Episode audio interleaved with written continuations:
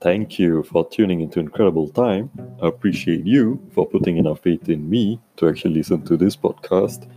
Last time around, I shared with you guys on the topic of failure, and today, if this is your first time actually listening to me, then that's great. We'll be exploring the idea of motivation. So, if we are to flip open any dictionary or thesaurus and look up the word motivation, it goes something like this Motivation is the experience of desire or aversion. So it means you either want something or you don't want it, right? It's either positive or negative.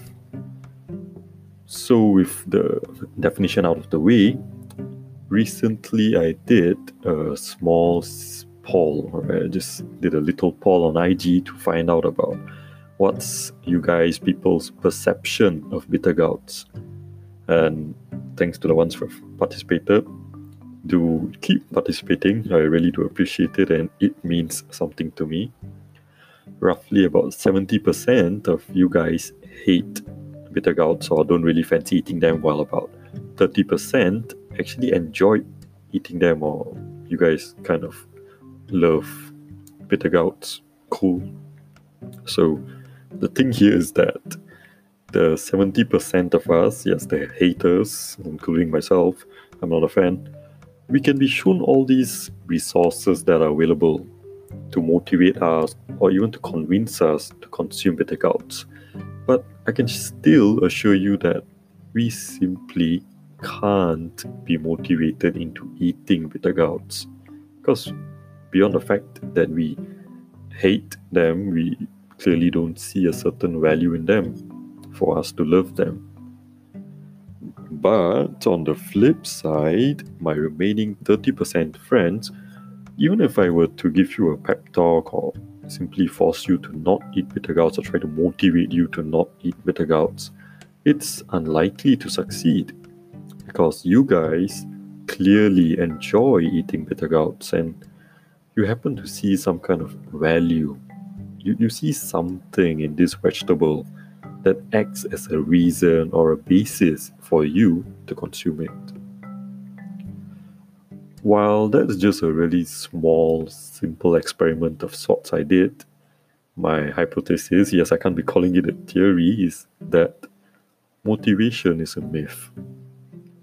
Yes, just like all those unicorns and centaurs and sphinxes and whatnot. Yeah, motivation is a myth unless performing a task or action or a series of tasks or actions actually provides you with some kind of value, be it tangible one or not.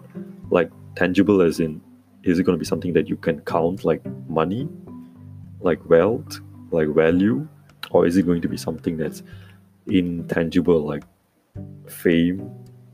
I think that can be calculated nowadays, but besides that, consuming resources or just solely consuming resources to convince yourself of the value of your actions is simply not enough. Likewise, this can be compared to watching motivational videos or speeches or even following pages which happen to aim to motivate people into doing certain things or making certain choices for themselves well, all of these actions may actually give you a certain momentary boost. Like it's like you know you drink that kind of that certain energy drink, be Red Bull or Five Hour Energy or whatsoever, and then you get that oh yeah. But that's not enough. It won't be enough. But let me tell you what will be enough. Momentum. Yes, that will be enough. Or to put it in simpler terms, consistency. No matter what you're doing, be it a small thing or a big thing, keep doing your thing. So, with that, we have actually come to the end of today's episode. I hope it was something enjoyable for you or something beneficial to you in some form or other. And I'd like to thank you once again for tuning in to Incredible Time. And do stay tuned for our next episode.